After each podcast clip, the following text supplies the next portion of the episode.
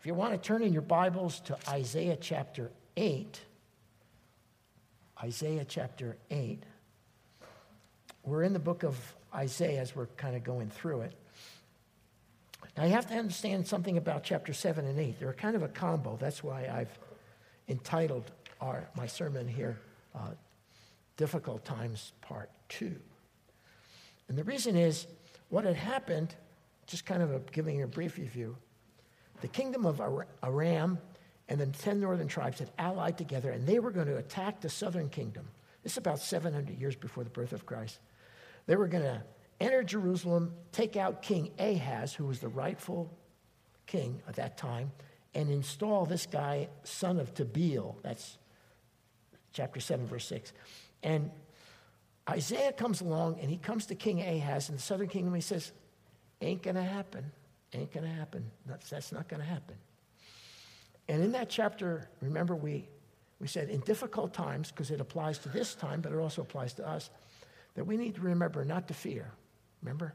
Isaiah said, Don't fear, but have faith. Then he also said, There's always two things. When trouble comes, there's always two things we can count on. One, that he always provides a way that we can endure it, a sign. Gives us a sign, or he gives us a scripture, or he shows us how we can get through those troubled times, okay? And then he says he also gives a warning. God always gives a warning. Now, that's either a warning of what's going to come, or it's a warning like, don't do that. so he tells us to have faith, not to fear. Always look for a way to get through it, and then he'll always give us a warning. Well, that flows into chapter, uh, chapter 8, because here Isaiah continues, and he is going to tell Ahaz, and in, in fact, he's going to tell us, well, why should we do these things? For what reason?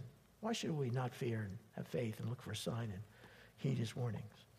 And in chapter 8, he's going to give us four realities one, two, three, four.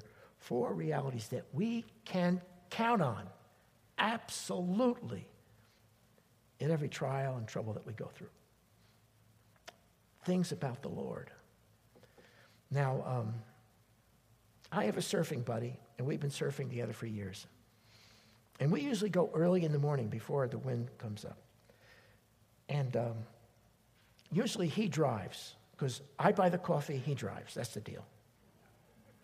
So um, we'll agree, say, hey, uh, I'll be at your house at 5 o'clock or 4.30 or 6 o'clock, whatever time we decide on. And I'll be sitting, have all my gear ready. I'll be sitting at my kitchen table, and I'll sit there and I'll watch. And when it's 5 o'clock or whatever time he said he'd be there, I can walk out my door, and 99.9% of the time, he's there. I can count on him. Now, that's the kind of person you want to be involved with. You know that? His word is true. He, what he said, he'll do. Now, that's also, now, my surfing buddy's not God, but it's an illustration. It's an illustration. Now, some of you know who I'm talking about, and he's, he's that way, okay? But that also applies to God. What he says in this book about life, it's like money in the bank. You can count on it. Absolutely. So I want to talk about four realities. When troubles come, what are four realities that, that have to do with the Lord that you can absolutely count on, okay? That's what we're going to talk about this morning. So before we look at the passage, why don't we pray? Father, we, um, we're very thankful for the Word of God and how it speaks to us when troubled times come. So open up our eyes, Holy Spirit. Open up our hearts that we might hear what the Word of God has to say to us. In Jesus' name, amen. Okay. Uh, first reality you can always count on the Lord always fulfills his word. The Lord always fulfills his word. You can count on it. Read with me, along with me, verses 1 through 8. Then the Lord said to me, Take for yourself a large tablet and write on it in ordinary letters Swift is the booty, speedy is the prey. And I will take to myself faithful witnesses for testimony Uriah the priest, Zechariah the son of Jeberechiah. So I approached the prophetess, and she conceived and gave birth to a son. And the Lord said to me, Name him Maher Shalal Hashbaaz. You didn't think I was going to get through that. For before the boy knows how to cry out, My father or my mother, the wealth of Damascus and the spoil of Samaria will be carried away before the king of Israel, uh, Assyria. Again, the Lord spoke to me further, saying, Inasmuch as these people have rejected the flowing waters of Shiloah and rejoice in Rezin and, and the son of Remaliah, now therefore, behold, the Lord is about to bring on them the strong and abundant waters of Euphrates, even the king of Assyria and all his glory. And it will rise up over all its channels and go over its banks. Then it will sweep on into Judah and will overflow and pass through. It will reach even to the neck, and the spread of its wings will fulfill the breath of your land, O Emmanuel. Okay. The Lord always fulfills his word. Now, in verses 1 through 4, we see, as we talked about, that type of Emmanuel is born. What do I mean? Well, look in uh, verse 3. Most commentators believe verse 3 is talking about that Isaiah went and married this prophetess. Now, when he spoke just earlier in 714 about a sign, a child being born, a sign, he was speaking about two types. One, a type of a person, and uh, this uh, lady was a virgin when he spoke 714, but now he marries her and gives forth a birth to this son who is Mal Sharar Hashbaz, which means swift as the booty, speedy as the prey. What he's saying is this is, this is a type, and it was a sign to Ahaz that what he had said about Assyria was going to take place. They were going to destroy the kingdom of Aram. They were going to destroy the northern kingdoms. And they were, if they invaded, it wasn't going to be successful. That's what he's saying. Also, in verses 5 through 8, we see the work of Assyria. Now, Assyria came along, and before Aram and the northern kingdoms could attack the southern kingdom, Assyria came in, wiped them out, just snuffed them out. So, all that Ahaz and the southern kingdom were worried about this allied force coming in never happened. Never happened. But also, what happened is Assyria, having destroyed Aram and the northern kingdoms, they decided, well, we're just going to march right down to the southern kingdom. And they did. You remember the story? They surrounded Jerusalem. King Sennacherib and the Syrians, they surrounded, they, they conquered everything but Jerusalem, even as it says. It says, little reach, verse 8, even to the neck. They came right up to Jerusalem. And Ahaz's son, King Hezekiah, was the king then. And guess what happened? Do you remember the story? The angel of the Lord came and smote the Assyrians. And King Sennacherib had to run back up to Assyria, and his sons assassinated him, unfortunately. What we see here is the Lord always fulfills his word. Now, the fullest fulfillment of, Math, of Isaiah chapter 7:14 is found in Matthew 123 when it talks about what? A virgin will give birth to a son who was Jesus. So you have a kind of a twofold fulfillment here. The Lord always fulfills his word. Now, in Numbers 23 19, it says, God is not a man that he should lie, nor a son of man that he should repent. Has he said, and will he not do it? Or has he spoken, and will he not make it good? You can depend on it. You can depend on it. If it's in His Word, it will be fulfilled. How do I mean? Well, we can see it in three ways. Two of them are kind of theological, one of them is personal. First, all that was written of the first coming of Christ in the Hebrew Scriptures, the suffering servant, the Messiah, all that was written in the, in the Hebrew Scriptures was fulfilled in the New Testament. What he said in the Hebrew Scriptures about the first coming of Christ took place, completely fulfilled. Not a problem. We also see in the New Testament, they have, and also in the Hebrew Scriptures, there's passages that talk not only about the first coming of Christ, but the second coming of Christ. It's there. And even now, as we come up closer and closer to the end times, we see many of those scriptures beginning to come alive, even as we are today, because what was written will be fulfilled. Isn't that true? Of course it is. Third way is more personal. When we see something in the Bible that applies to us and we put it into action, what happens? What it said takes place. Isn't that true?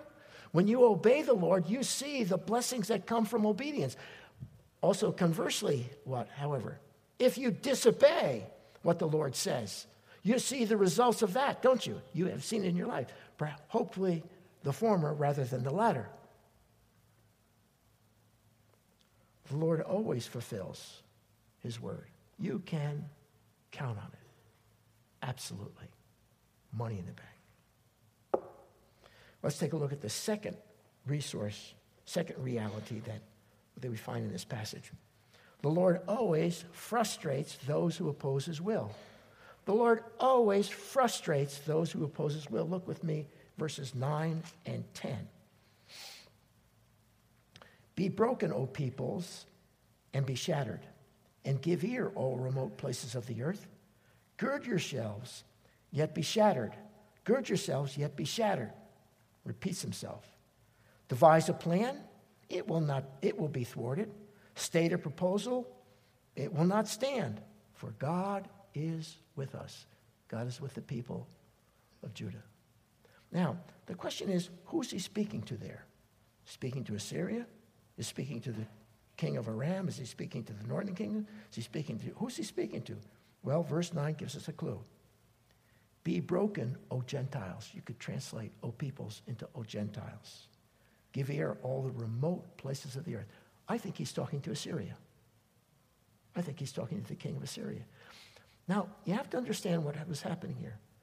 God used Assyria to punish the kingdom of Aram because of their paganism. He also used Assyria uh, to punish the northern kingdom because they had gone into worshiping false idols. And he also used Assyria to come into Judah and to punish King Ahaz because they had begun to give in themselves into false idols. And we'll see that as we get along into this story. However, King Sennacherib had another plan. And his plan was not only to get rid of Aram, not only to get rid of the northern kingdom, but also invade the southern kingdoms and destroy Jerusalem. That was his plan. However, devise a plan, it will not, it will be thwarted. State a proposal, it will not stay. He got right up to the gates of Jerusalem, and then God sent an angel and destroyed the Assyrian army. He had a plan, but it wasn't in line with God's plan. And the Lord always frustrates those who oppose his will. Romans chapter 8, verse 28 says that God causes all things to work together for the good. Do you believe that? Now, you have to understand something about this passage. You see, oftentimes we think the good that he's speaking of is he's going to do good for me.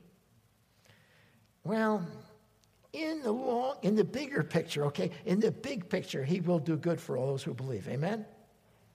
But oftentimes, in the immediate, the good that you're thinking applies to you is not necessarily applying to you, but to his good that he wants to do through the whole world. Now, sometimes his good is not our good immediately. Do you get the picture? It, sometimes you're thinking, say what? You, you did what, God? You've had those experiences, haven't you? Yeah. But now, do you believe Romans 8 28? He's working all things together for the good. That means he can take the acts, both the sins and the good things that unbelievers do, and he can take believers and the good things and the sins that they do, and he mixes them all up. And he works it according to his sovereign plan. Did you know that? That's what he does. That's what he does. And sometimes we don't understand fully what he's doing, but he's working all things together for the good. Now, let me give you an illustration, present day illustration. Let's talk about the election. You knew I was coming there, didn't you? Come on. I mean, did you see that? I was talking to a, guy before the second service. Did you see the debate? Oh, Somebody needs to Donald tell Donald Trump, forget the smirk. Would you just forget the smirk? And then here comes Hillary waddling out in her pantsuit. My. Did you ever see two worse candidates in all your life? The Republicans are freaking out if Hillary gets in. The Democrats are freaking out if Trump gets in. They're, we all have a reason to be scared. and you're beginning to think, now, are you, are you worried? Uh, well, yeah, maybe. But wait a minute. Do you believe Romans 8 28? Yeah. Do you believe it? Yeah, I believe it. Is God going to work those two characters somehow for his will? Yes, he will. Why? Because the Word of God says it. And you have to have confidence in the Word of God, even though it doesn't look to you as the way He should do it.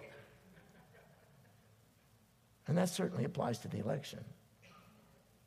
What should we do? Well, you just, you're a good citizen. You go to the voting booth, you vote the best you can. I mean, it's two worst candidates I've ever seen. You vote for the best, you vote all the propositions, all the other things, and you just go on with life, putting your trust in the Lord. Putting your trust in the Lord. Why? Because He always frustrates those who go against His will. They will not. Check the end of the book. Did you read the end of the book? We win. Hooray! You're on the winning side. Okay. The Lord always fulfills his word. The Lord always frustrates those who oppose his will. Thirdly, the Lord will always be our sanctuary. He'll always be our sanctuary. Read with me verses 11 through 18. For thus the Lord spoke to me with mighty power and instructed me not to walk the way of this people, saying, You are not to say it is a conspiracy in regard to all that this people call a conspiracy. You are not to fear what they fear or be in dread of it. It is the Lord of hosts whom you should regard as holy. He shall be your fear, he shall be your dread. Then he shall become a sanctuary to those who put their trust in him. But look, but to both houses of Israel, because many were not believing, a stone to strike and a rock to stumble over, and a snare and a trap for the inhabitants of Jerusalem. Many will stumble over them, they will fall and be broken. They will even be snared and caught. Bind up a testimony, seal the law among my disciples. And I will wait for the Lord who is hiding his face from the house of Jacob. And I will even look eagerly for him. For behold, I and the children whom the Lord has given me are for signs and wonders in Israel from the Lord of hosts who dwells in Mount Zion. The Lord will always be his sanctuary, be our sanctuary. Now, the Lord tells Isaiah not to follow the ways of the other Jews who weren't believing, but rather to see what? To see the Lord the Lord of hosts, you see him as holy, and see, he is the he is to be. We're to walk in the fear of the Lord. And when we and when we do, he becomes our sanctuary. Now, what does that mean? It's a place of safety. It's a place where we can have the peace that passes understanding, even when everything else is going around crazy. And notice in verses 16 through 18, he tells us and those who do, we are what? For signs and wonders. What does that mean? It means when you're when you're walking in that sanctuary and everybody else is freaking out, you're a witness. You can be a sign to those who are freaking out. And they'll ask you, why, why aren't you like everybody else? Because I'm in the sanctuary of the Lord. You can be a sign. Now, in verses 14 and 15, he says, however, uh, if you want to not put your faith in the Lord, not fear the Lord, not walk in the fear of the Lord, see him as holy, well, then uh, a stone to strike, a rock to stumble over. Now, if you know your Bible, you've seen that before, that those idea. It's expressed several times in the New Testament, but it finds its best explanation. And I'll just read it to you, but you can mark it down and read it later. Uh, 1 Peter chapter 2, verse 6. 1 Peter 2, 6. Listen. For this is contained in Scripture Behold, I lay in Zion a choice stone, a precious cornerstone, and he who believes in him will not be disappointed. This precious value, then, is for you who believe, but for those who disbelieve, a stone which the builder rejected, this became the very cornerstone, a stone of stumbling and a rock of offense, for they stumble because they are disobedient to the word. Who's that speaking about? Well, speaking about Jesus, so it's a prophecy concerning our Lord Jesus Christ. Now, now, when troubled times come, those who are not walking in the fear of the Lord, not seeing the Lord as holy, and even, now I notice that this is not in a negative sense. Notice says, and you are not to fear what they fear or be in dread of it. You, verse 13, you shall regard the Lord as holy, and he shall be your fear, and he shall be your dread. In a very positive sense, what it's saying is you need to see the Lord as holy. You need to allow His holiness to begin to transfer to you so that you're not such a wretched creature as you used to be, walking in the fear of the Lord.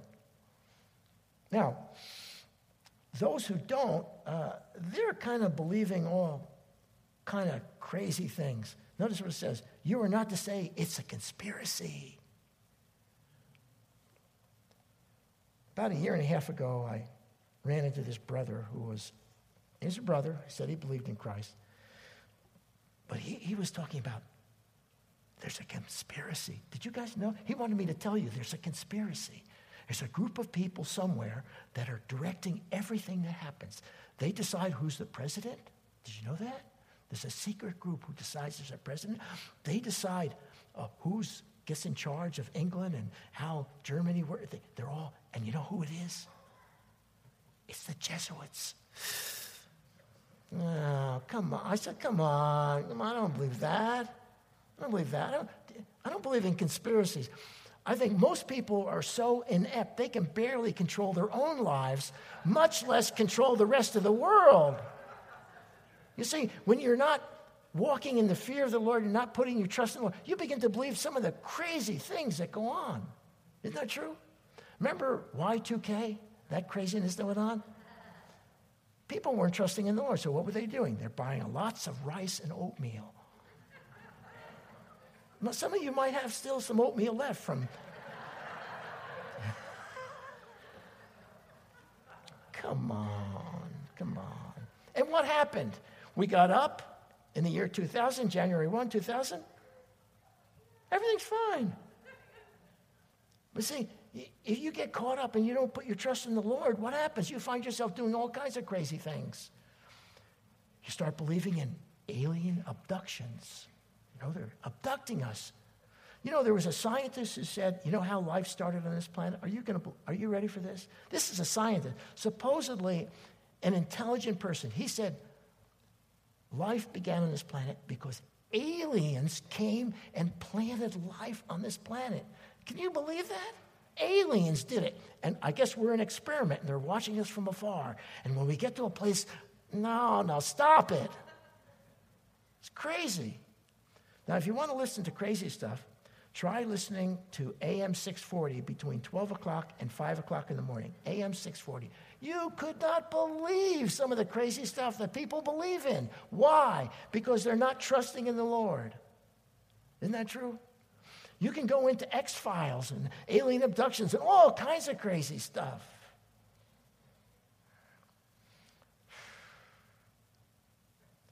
The Lord will be our sanctuary. The Lord will be our sanctuary. Now, I like what he says in verse 18. We're going to be, you're going to, you can be a sign. When everybody else is going nuts and believing on all kinds of crazy stuff, you can be a witness. You can be a sign because you have the peace that passes understanding. There's a scripture, Proverbs chapter 3 trust in the Lord with all your heart. Do not lean on your own crazy thoughts. Do not lean on your own, but in all your ways acknowledge Him, and He will do what? Direct your path. Come on, don't get caught up in that crazy stuff. He even says, uh, not to walk in the way of His people. Don't follow them. They're crazy. They don't know what's happening. They're lovely people. They're sincere, but they're sincerely wrong. Come on with me. The last reality, number four. The Lord and His Word are a lamp and a light for His people. The Lord and His Word are a lamp and a light for His people. Let me read verses 19 through 22. When they say to you, consult the mediums and spiritists who whisper and mutter, should not people consult their God? Should they consult the dead on behalf of the living? What? No, we don't do that. To the law and the testimony. If they do not speak according to this word, it's because they have no dawn. They have no light in them. If they're not speaking according to the word, they have no dawn. They have no light in them. There's nothing there that's good and whole. What happens to them? Look, verse 21 and 22. They will pass through the hard the land hard pressed, famished. It will turn out that when they are hungry, they'll be enraged and curse their king and their God as they face outward. Why? Because they're leaning on their own understanding, and it's not going the way they thought it should go. Then they will look to the earth and behold distress, darkness, the gloom of anguish. They will be driven away into darkness. The Lord and His word are a lamp and light for His people. Psalm 119 says, Thy word is a lamp to our feet and a light to our path. Verse 20 says, Consult the dead for the living. Why? It's just, there's nothing there. Believers are given the word. Now, what does it mean? It's a lamp to our feet. It gives us how to live life. It tells us how to live life in this crazy world. It's right here, it's in the book but also it's a, it's a light to our path, which means it gives direction and purpose for the whole of our lives, not just how we should interact with one another, not how we should live, but gives a, a, a big picture of what life is about. So it's a lamp to our feet and it's a light to our whole lives. Now, why do people consult mediums and spiritists? I began to think, why, why would you do that? Why would you uh, consult the dead on behalf of the living? Why do people get involved in all that crazy stuff?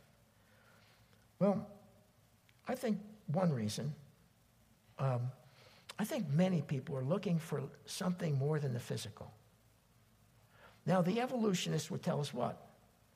Billions of years ago, there was nothing. But then suddenly there was something, which makes no sense at all. But then, after billions of years, accidents happened and you're the result of it. That's it. And so, uh, now a lot of people, some people believe that, but in their heart of hearts, they're hoping that there's something more than just the physical. Do you know what I mean? There's got to be more than just I was born, I work, I eat, I sleep, and I die. That's it. something there's got to be more. They're, they're searching for something more than the natural. And you know what it is? The supernatural. We have a hunger in our hearts because we sense there's more than just the physical. And so when you're in that space, you have kind of two choices. Two choice, choice A is you go for mediums and spiritists. All the other stuff that's going on that we are talking about, alien abductions and all that crazy stuff. Because See, you can believe in the supernatural, that kind of supernatural. You know why? It's really comfortable because there's no moral obligations. If you believe in alien abductions, well, you can then live your life however you want. And it gives you that woo spirituality. But there's, there's no, you don't have to obey the aliens unless they come to you and tell you. And maybe they have. Maybe you want to talk to me after service. No, thank you. The other option is the Word of God. Now, this is not a, just a book of principles, It's a supernatural book. Did you know that? God did just make us and give us His word and then go off to the far parts of the universe and figure out, well, you guys can handle it now. I've given you. No, no, no, no. He's given us this book, and when we apply it to our lives, we see the God of the universe moving through us, and it feeds the, the deep yearning we have for the supernatural. Isn't that true? Yes. It's more, there's a God here, and he's, he's using me. He speaks to me. He ministers through me. He allows me to be a healing element in people's lives. And it, it satisfies. He's, the book of God satisfies the soul for the supernatural. Okay. If you don't, then verses 21 and 22 are for you. They will pass through the land hard pressed and famished. Will turn out when they are hungry, they'll be enraged and curse their leaders and curse God. Trust in the Lord. Don't seek that kind of stuff. Okay. So here we come kind of come to an end, a conclusion. And sometimes conclusions are funny. You can kind of come up with, you read some facts and then you come up with a conclusion. Uh, and kind of, I'm a kind of a, a food nut, you know, a health nut. So I came across this study and listen to what it says about eating. It says Japanese people eat very little fat and suffer fewer heart attacks than Americans. Oh, good. Mexicans, however, eat a lot of fat and suffer fewer heart attacks than Americans. Okay? Chinese drink very little red wine and suffer fewer heart attacks than Americans. Italians drink a lot of red wine and suffer fewer heart attacks than Americans. Germans drink a lot of beer, eat a lot of sausage and fats, and suffer few heart attacks than Americans. What's the conclusion? Eat and drink whatever you like. Speaking English is apparently what kills you.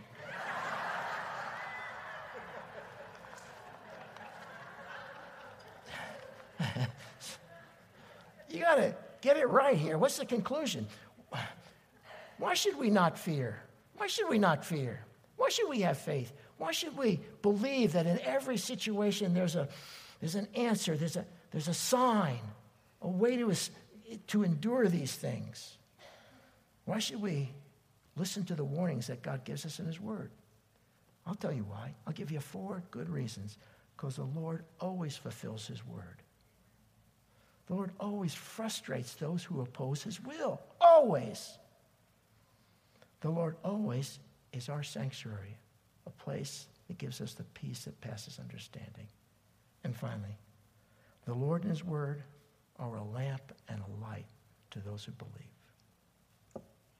You can put money on it. They're always true. Pray with me, please.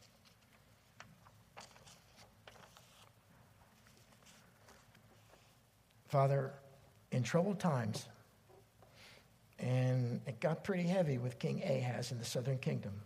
It looked like they were going to get snuffed out by the kingdom of Aram and their former brothers. But yet it never happened. It didn't take place. Lord, help us find in your word the place that we can find a sanctuary because we put our trust in you, because we believe your word. We're not leaning to our own understandings, even when it seems to be going against us. Help me, help my brothers and sisters sitting before me to trust in you and not lean to our own understandings, but to acknowledge you and feast on your word. In Jesus' name.